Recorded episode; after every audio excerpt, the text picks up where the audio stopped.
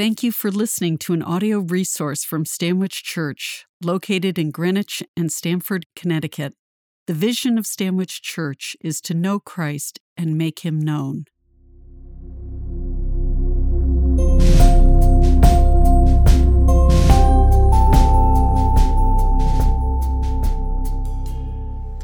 The Old Testament lesson for today is from Jonah chapter 3, verse 1 through chapter 4, verse 4. You'll find that on page 921 of your Pew Bible. Jonah, who despised the powerful and wicked Assyrians, was called by God to go to Nineveh and warn the people that they would receive judgment if they didn't repent. Then the word of the Lord came to Jonah the second time, saying, Arise, go to Nineveh, that great city, and call out against it the message that I tell you.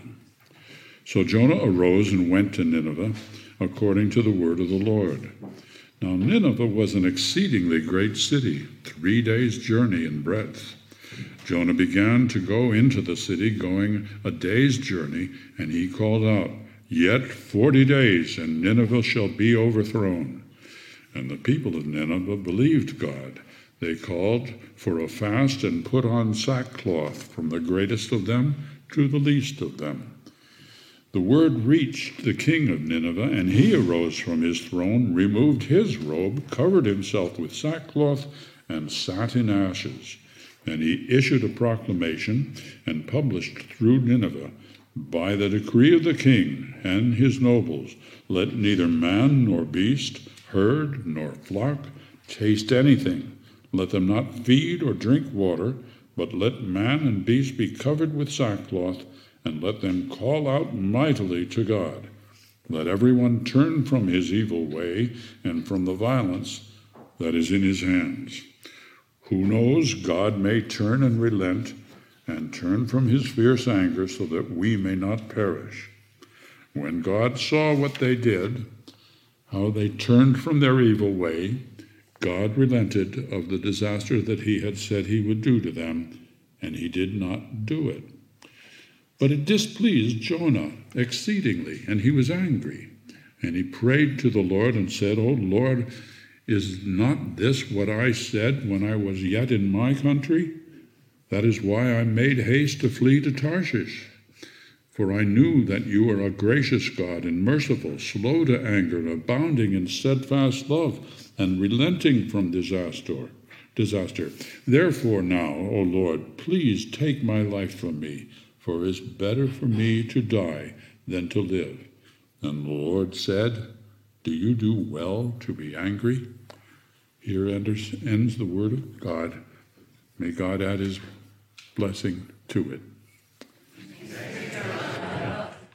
To know Christ and make him known. The new members that we just welcomed into our church learned at the membership class what you already know that that's the vision of Stanwich Church to know Christ and make him known. The first half of that phrase is pretty easy to understand to know Christ. It's why we gather here every Sunday to know God in the person of Jesus Christ more. It's why we read the Bible here on Sundays and in our life groups around town throughout the week. It's to know Christ. We know Christ and his forgiveness and his mercy and kindness to us when we come to the Lord's table every week. We sing songs to and about Jesus Christ because we want to know Christ more. It's the second half of the phrase where things get slightly more complicated to make him known. Some people don't feel quite right about proclaiming what they know about Jesus to the world. They want to keep their faith to themselves, maybe, keep it a little bit private. It feels unnatural to us, or even assuming, for us to make Christ known out in the community. I mean, we have to teach a class on it here how to share your faith, because we need to be reminded of how to be trained of how to do it. But sometimes we're even more deeply challenged with the concept of making Christ known. When we realize that Christ is all about forgiveness, He's all about kindness, and when it comes time to make forgiveness known, to make Christ known to our enemies, Sometimes we resist that a little bit, don't we? We love forgiveness for ourselves, and we like justice for them. This is probably what Jonah was feeling in the story of Jonah that we're going to look at today. See, Jonah knew that there's us and there's them. There's the people of God, there's the family of God, there's the nation of God, and then there's the enemies of God. And God called Jonah to make God known in his forgiveness and in his mercy and in his kindness to the very people who were attacking them. It's a challenge, isn't it? To know Christ is somewhat easy. To make him known when it means your enemies get forgiven, that's harder. So let's look at this Jonah story to discover together how we might understand the fullness of our vision, both to know Christ and to make him known. Jonah lived several hundred years before Jesus, so he wasn't making Christ known, but he was making the forgiveness and mercy of God known that would come to its fullness and completion in Christ long after he came and lived. But he was also born a generation or two after the Assyrians, the enemies of the Israelites, had attacked and besieged the nation. The Assyrians, with their great grand capital city, Nineveh, they had come in and they had ransacked and they had pillaged the villages and Jerusalem. They did terrible, horrible things to the people of God. You can go home and Google what the Assyrians were all about during warfare. It's horrific stuff. I'm not even going to mention it from the pulpit, but as bad as you can imagine, that's how the Assyrians treated God's people in the nation of Israel. I found this image that lives in the uh, British Museum. This is a relief from the Assyrians, their own history, their own telling of taking Jerusalem. You can see in the bottom right corner here, those are the stones of the temple in Jerusalem. There's more to this image. You can find it online at the British Museum website. But these are the Assyrian soldiers, this Assyrian army attacking Jerusalem. So this is a real historical event that Jonah was living a generation or two after. And it's this very people, the enemies of God, that God called Jonah, a faithful Jew, a faithful Israelite, he called Jonah to make him known, to make God known in his forgiveness and mercy too. So God said, Jonah, I want you to go to this very city, the enemies, the Assyrians, the Ninevites. I want you to go to them and tell them about me. I want you to make me known to them. So, what did Jonah do? Well, I have this other image I want to show you. God said, Go to Nineveh, and Jonah got on a boat and went to Tarshish. In the Jesus Storybook Bible that I used to read when my kids were little, I love the page here. God calls Jonah to go to Nineveh, and it shows a picture of Jonah down at the docks, and there's a boat at the end of the dock. And Jonah's talking to the captain of the boat, and he says, One ticket to not Nineveh, please. Go proclaim your mercy and your kindness and forgiveness to the Ninevites? I think I'll rebel against that. So he gets on a boat, and this is a part of the story we're not going to dive into very much this morning, but he gets on a boat, he starts heading west. There's a great storm. He ends up being tossed over the boat. He gets swallowed up by a fish.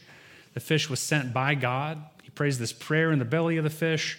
The fish starts heading in the direction God had originally told him to go in and he lands on Joppa. Actually, if you look at the Hebrew, it says the fish vomited him out in Joppa. And we pick up the story there, Jonah chapter 3, verse 1. Let's hear what God says to this rebellious prophet, Jonah. Jonah chapter 3, verse 1. Then the word of the Lord came to Jonah the second time, saying, Arise, go to Nineveh, that great city, and call out against it the message that I tell you. This is an interesting phrase call out against it. We hear that phrase now and we think of condemnation. You know, call out culture. You've heard this before. Go call out against those people. It feels like condemnation, but actually, that's not really what this phrase means here. God is giving the Ninevites through Jonah the opportunity to repent, the opportunity to change their course. If you can imagine somebody sitting on train tracks and you know there's a train heading down the train tracks, wouldn't it be merciful to call out to them? To call out and say, You better get off those tracks, otherwise, trouble's coming your way. That's what God is sending Jonah to do, to call out against the Ninevites is an act of mercy, actually. Because what they deserve is not a train coming over them, but what they deserve is the righteous wrath of God. So he gives them a gracious opportunity to get off that track, turn, and that God might relent from the disaster, is the phrase he uses for that train coming down. Verse 3 Then Jonah arose went to Nineveh, message received, God, I'm going in the right direction now. Jonah arose and went to Nineveh according to the word of the Lord. Now, Nineveh was an exceedingly great city, three days' journey in breadth. Jonah began to go into the city, going a day's journey. And he called out, Yet 40 days, and Nineveh shall be overthrown. Now, what we can tell from Jonah's character and the rest of the story, I'm guessing I know what he's thinking in this moment. Lord, you're giving them 40 days? They deserve your wrath now. You've seen what they've done in Jerusalem. You've seen what they've done to our women and our children. Why are you extending this opportunity for your grace for them to repent and turn 40 more days? You should have wiped them out yesterday. I'm guessing. I'm making that up, but I'm guessing that's what Jonah's thinking. 40 days is a full amount of time. Yet 40 days, here's your opportunity, Ninevites, to turn and receive the forgiveness of God. Verse 5 And the people of Nineveh, guess what? They didn't need 40 days. They believed God. They called for a fast and put on sackcloth. That's a sign of repentance and humility before God from the greatest of them to the least of them. What an awesome prophet. If Jonah was really a humble servant of God, he would have rejoiced in this moment. I love when we go out to Stamford and we play music on that sidewalk. And the people that walk by, some of you have had conversations with them, totally non church going people they walk by just in the hustle and bustle of the city and they hear the music that we're offering and the message that we're putting out there. It's been so fun the last couple of years doing it because they hear what we're saying and they want to know more. They say, When can I hear this music again? When can I hear this message again? It's, it's beautiful. But Jonah doesn't respond with such gratitude for what's happening here. Because what Jonah has believed is that there's an us and there's a them. There is us, there's the people of God, there's the nation of God, there's the family of God. We deserve God's favor and blessing. And then there's them, there's the enemies of God, and what they deserve is God's wrath. So when God's blessing and favor and forgiveness and kindness starts landing upon the enemies of God, well, Jonah's not so happy. Even the king, verse 6, the word reached the king of Nineveh and he arose from his throne, removed his robe, covered himself with sackcloth, and sat in ashes. Think about this for a moment. This is the king, the very one who sent those troops into Jerusalem to do those terrible things. This is the leader of the Ninevites. Just imagine for a second a world leader who's evil. I won't name any names, but just think of a world leader. And now think someone has just shared the gospel with that world leader, and he says, I repent. Lord, forgive me. How does that feel? Are you only 100% purely happy? Or is there a part of you that's kind of like, really? That guy gets forgiven just like that? That's probably what Jonah is feeling. The king humbles himself. Verse 10 How does God respond when they, when they humble themselves, when they heed the warning? When God saw what they did, how they turned from their evil way, God relented of the disaster that he said he would do to them. That's his wrath. And he did not do it. Jonah, you must be thrilled. You're the most effective communicator of God's grace in history. It didn't even take 40 days, it took one day. Jonah, how do you feel about it? Chapter 4, verse 1. It displeased jo- Jonah exceedingly why? Why does it displease us when God's mercy and kindness and forgiveness and grace is offered to our enemies? Because if we're being honest, there's something in us that wants justice for them when we've been wronged. Isn't that true? Am I the only one who feels that way? No. Jonah is with me. It displeased Jonah exceedingly. He was angry. He prayed to the Lord and said, Oh Lord, is this not what I said when I was yet in my country? In other words, I knew you were going to do this. this is why I made haste to flee to Tarshish, for I knew that you are a gracious God and merciful, slow to anger and abounding in steadfast love and relenting from disaster. Now, he gets a little dramatic here. Therefore, now, O Lord, take my life from me. It's better for me to die than to live. Wow. And God asks him, and I think us, a very penetrating question Do you do well to be angry? How's this us versus them anger going for you? I believe that's what God is asking us, maybe even in this moment in our nation's history. Everyone's angry.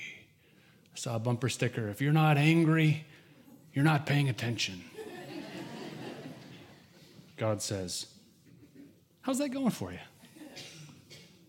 I want God's love and mercy for me, but I want justice for them. Don't you know it's us versus them? Don't you know there's the family of God, there's people like us, and then there's the outsiders and I hope God punishes them. God says, Do you do well to be angry?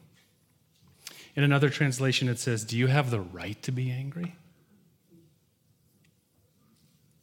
Hmm.